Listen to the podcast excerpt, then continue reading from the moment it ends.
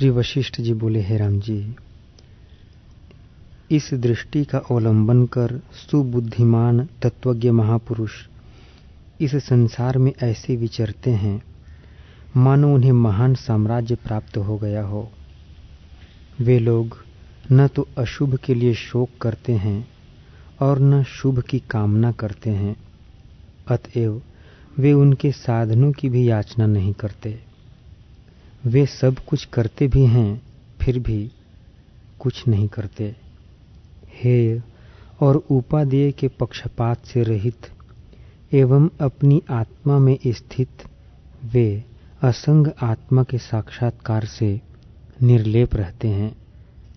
शास्त्रीय स्वच्छ कर्म करते हैं और सन्मार्ग में जाते हैं।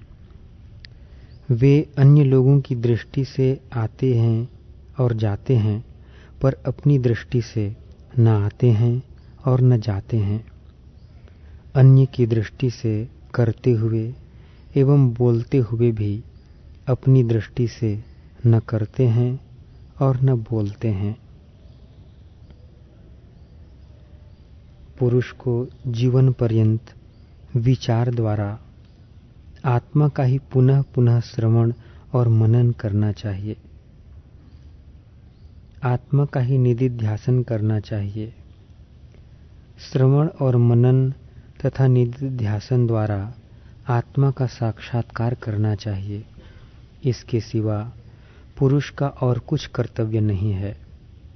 जिस अधिकारी को अपने अनुभव, शास्त्र वचन और गुरु के उपदेश की एकार्थ निष्ठता का निश्चय हो उसे नित्य निरंतर किए गए श्रवण, मनन आदि के अभ्यास से आत्मा का साक्षात्कार होता है। शास्त्र और उसके अर्थ की अवहेलना करने वाले, तत्वज्ञानी, पूज्य पुरुषों की उपेक्षा करने वाले मूढ़ों की तुलना को कभी भी प्राप्त न हो। चाहे कितने ही बड़े क्लेश क्यों न भुगतने पड़े। पृथ्वी में मनुष्यों को ज्वर आदि शारीरिक क्लेश से, विष से, आपत्तियों से और मानसिक चिंताओं से वैसा क्लेश नहीं होता, जैसा कि अपने शरीर में स्थित एक मूर्खता से क्लेश होता है। हे राम जी, जो दुस्तर आपत्तियाँ हैं और जो अति नीच कुत्सित योनियाँ हैं, वे सब जैसे खदीर से कांटे उत्पन्न होते हैं, वैसे ही मूर्खता से पैदा होती है। मिट्टी के पात्र को हाथ में लेकर चांडालों की टोली में भीख मांगने के लिए दर दर घूमना अच्छा है, पर मूर्खतापूर्ण जीवन अच्छा नहीं है। निर्जन स्थान में अति भयानक अंधकूप में एवं पेड़ों के खोखलों में अंधा कीड़ा होना अच्छा है, पर अति दुखदायी मूर्खता अच्छी नहीं है। यह संसारी पुरुष मोक्ष के उपायभूत इस शास्त्र रूप प्रकाश को पाकर फिर मोह अंधकार में भी अंधता को प्राप्त नहीं होता। तभी तक तृष्णा रूपी, तभी तक तृष्णा मनुष्य रूपी कमल को सकुचित करती है, जब तक विवेक रूपी सूर्य की निर्मल प्रभा का उदय नहीं होता। हे राघव, संसार दुख से छुटकारा पाने के लिए मेरे सदृश आत्मियों के साथ गुरु उपदेश और शास्त्र के प्रमाण से अपने स्वरूप को जानकर, जैसे इस संसार में जीवन मुक्त हरि, हर आदि विचरण करते हैं, और जैसे अन्यान्य जीवन मुक्त महर्षि विचरण करते हैं, वैसे ही आप भी विचरण कीजिए। हे रघुकुल तिलक, इस संसार में अनंत दुख हैं। सुख तिनके के टुकड़े के बराबर बिल्कुल ही नगण्य है। इसलिए दुखों से सराबोर, सुखों से कभी भी आदर नहीं करना चाहिए। ज्ञानवान पुरुष को पुरुषार्थ की सिद्धि के लिए जो वस्तु असीम और क्लेश लव विरहित है, उस ज्ञान रूप वस्तु को प्रयत्न पूर्वक प्राप्त करना चाहिए। हे राम जी, वे ही सज्जन परम पुरुषार्थ के भाजन हैं और वे ही पुरुष श्रेष्ठ हैं, जिनका सर्वोत्कृष्ट वस्तु में लीन मन परम शांत है। जो दुरात्मा, राज्य आदि सुखों में उत्तम भोगों के आस्वाद मात्र से संतुष्ट हैं, उन्हें आप अंधे मेढक समझिए। मेढक कुएँ में रहने से बाहर नहीं देख पाता। उसमें भी यदि अंधा हो तो कहाँ से देखेगा? जो लोग वंचक, प्रबल दुराचारियों, वैश्विक सुखों का भोग करने वाले और मित्र जैसे दिखाई देने वाले वास्तव में शत्रुओं पर आसक्त हैं। वे लोग संकट से संकट को, दुख से दुख को, भय से भय को और नरक से नरक को प्राप्त होते हैं। वे लोग मूर्ख हैं और अज्ञान से उनकी बुद्धि मंद पड़ गई है। सुख के पश्चात दुख होता है और दुख के पश्चात सुख होता है। घटी यंत्र के समान लगातार भ्रमण कर रहा पुरुष पुनः पुनः सुख और दुख को प्राप्त होता है। अतः यह संसारी पुरुष कभी विश्रांति को प्राप्त नहीं होता। सुख और दुख की अवस्था बिजली की चमक के समान क्षण भंगुर है।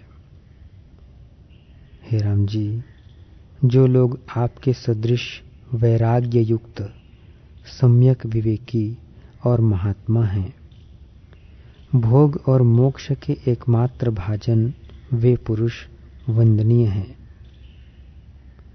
परम विवेक का अवलंबन कर, वैराग्य और अभ्यास से आपत्ति रूप यह भीषण संसार नदी पार करनी चाहिए। विष के समान तीव्र मूर्छा देने वाले इस मिथ्याभूत वंचनोपायों में नहीं सोना चाहिए। इस संसार को प्राप्त कर जो पुरुष अवहेलना से रहता है, वह जल रहे तृणमय घर के विस्तार में गहरी नींद सोता है।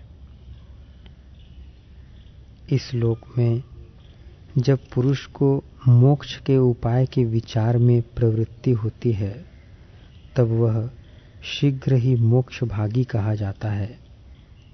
हे राम जी विनाश रहित, किसी प्रकार की अशुभ आशंका से रहित स्वस्थता युक्त एवं विशिष्ट भ्रम से रहित सुख केवली भाव के बिना तीनों भुवनों में कहीं नहीं है। स्वर्ग आदि विनाशी हैं।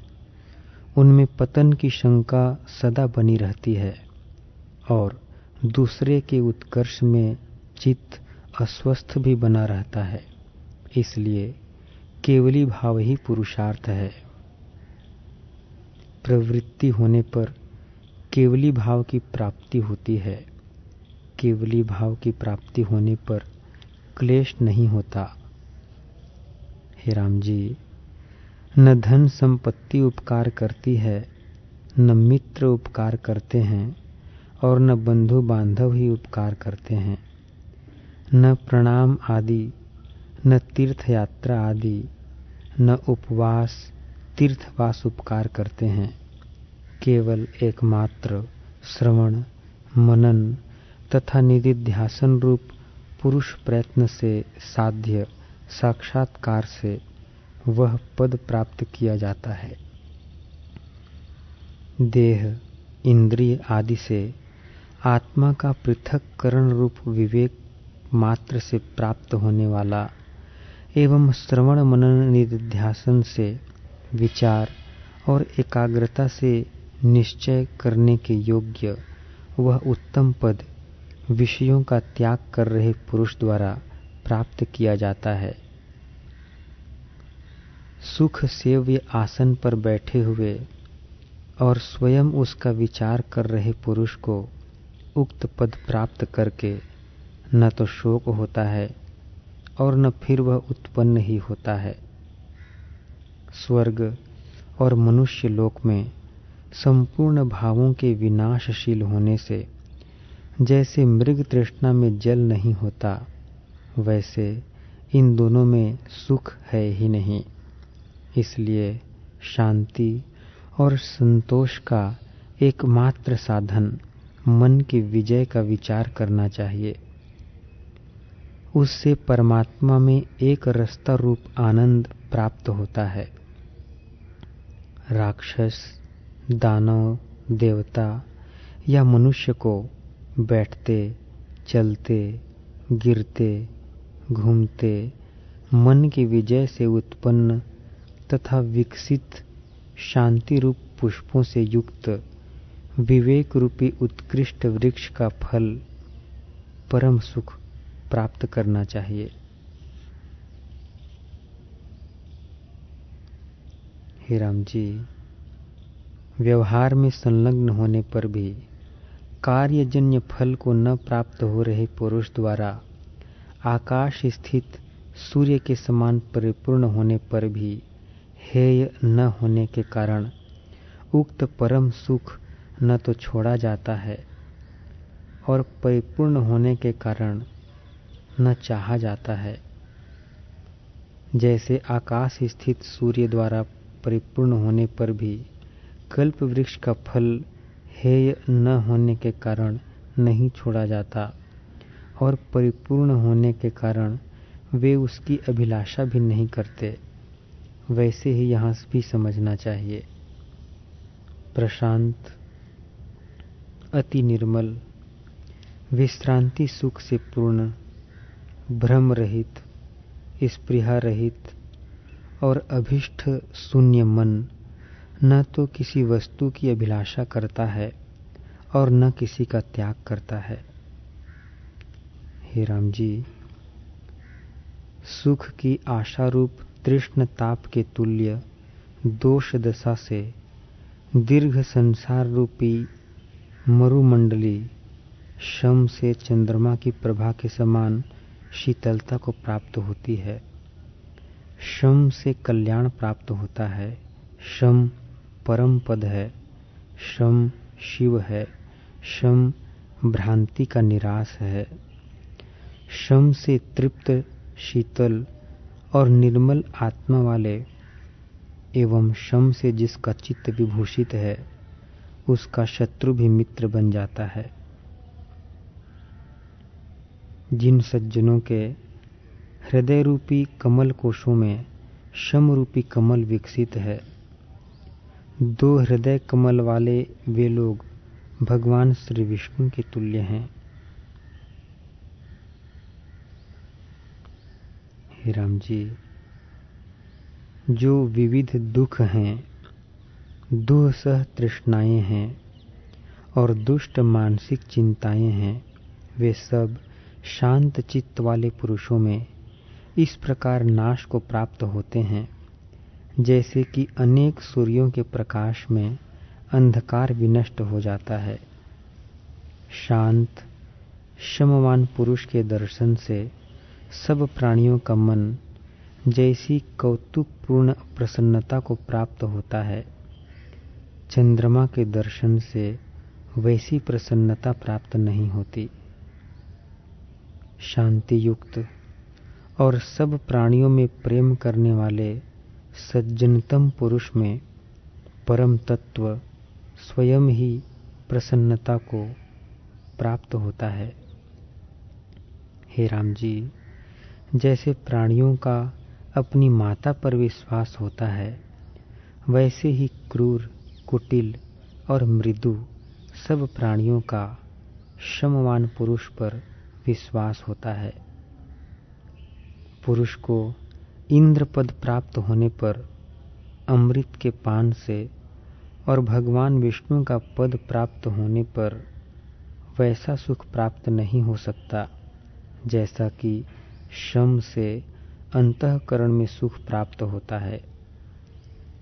श्रमवान पुरुष का न पिशाच, न राक्षस, न दैत्य, न शत्रु, न बाघ और सांप कोई भी द्वेष नहीं करते। जैसे बाण हीरे को नहीं छेद सकते, वैसे ही उत्कृष्ट समरूपी अमृत कवच से जिसके संपूर्ण अंग प्रत्यंग सुरक्षित है, उसे संपूर्ण दुख पीड़ित नहीं कर सकते।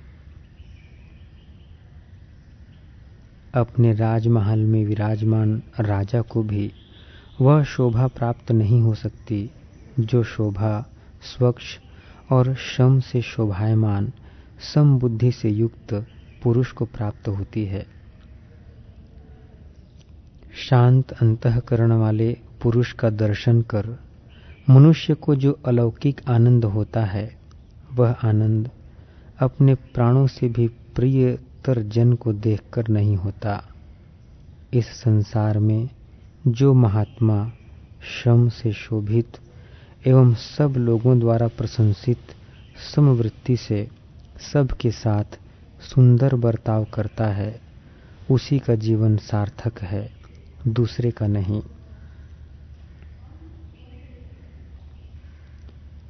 दूसरे लोगों की किलता को जानकर भी, जिसमें बाहर भीतर एक सी निर्मल बुद्धि से मोक्ष के उपाय रूप कर्तव्य कार्य देखे जाते हैं वह शांत कहा जाता है।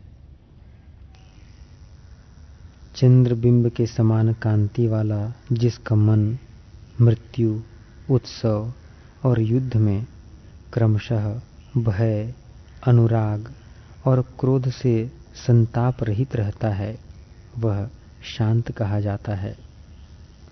हर्ष और कोप के निमित्त वाले प्रदेशों में स्थित भी जो पुरुष वहाँ स्थित न हुए के तुल्य, न हर्ष को प्राप्त होता है और न कोप करता है। किंतु सुषुप्त पुरुष के समान स्वस्थ रहता है। वह पुरुष शांत कहा जाता है। जिसकी अमृत के झरने के समान सुखप्रद और प्रसन्न दृष्टि सब जंतुओं के ऊपर पड़ती है, वह शांत कहा कहलाता है। अति शीतल अंतकरण वाला जो पुरुष व्यवहार करता हुआ भी सांसारिक विषयों में आसक्त नहीं होता और मूढ़ नहीं है, वह शांत कहा जाता है। बड़ी से बड़ी आपत्तियों में भी तथा दीर्घ काल तक रहने वाले बड़े बड़े प्रलय में भी जिसकी नश्वर देह आदि में अहम बुद्धि नहीं होती। वह पुरुष शांत कहा जाता है। व्यवहार करते हुए भी जिस पुरुष की ब्रह्म के समान समरस या आकाश के समान विकार को प्राप्त न होने वाली बुद्धि, राग, द्वेष आदि के संपर्क को प्राप्त नहीं होती, वह पुरुष शांत कहा जाता है। तपस्वियों में विद्वानों में, यज्ञकर्ताओं में, राजाओं में, बलवान पुरुषों में तथा अन्यान्य प्रचुर गुणों से विभूषित लोगों में श्रमयुक्त, शांत पुरुष ही अधिक शोभित होता है। जैसे चंद्रमा से चांदनी उदित होती है, वैसे ही जिन गुणशाली सज्जनों का चित्त श्रमपूर्ण है, उनके हृदय से आनंद का स्रोत उद्भूत होता है। संपूर्ण गुणों की सीमा, पुरुषों का मुख्य भूषण एवं संपूर्ण गुणों की संपत्ति से युक्त श्रम संकटों में और भयपूर्ण स्थानों में भी विराजमान रहता है। संकट और भय से पुरुष को मुक्त कर देता है। हे रघुनंदन दूसरों के द्वारा न चुराया जा सकने वाला तथा पूज्य जनों द्वारा बड़ी सावधानता से सुरक्षित, परम साधनभूत शम रूपी अमृत के अवलंबन से अनेक महानुभाव, जिस क्रम से परम पद को प्राप्त हुए हैं, आप भी सिद्धि के लिए उसी क्रम का अवलंबन कीजिए।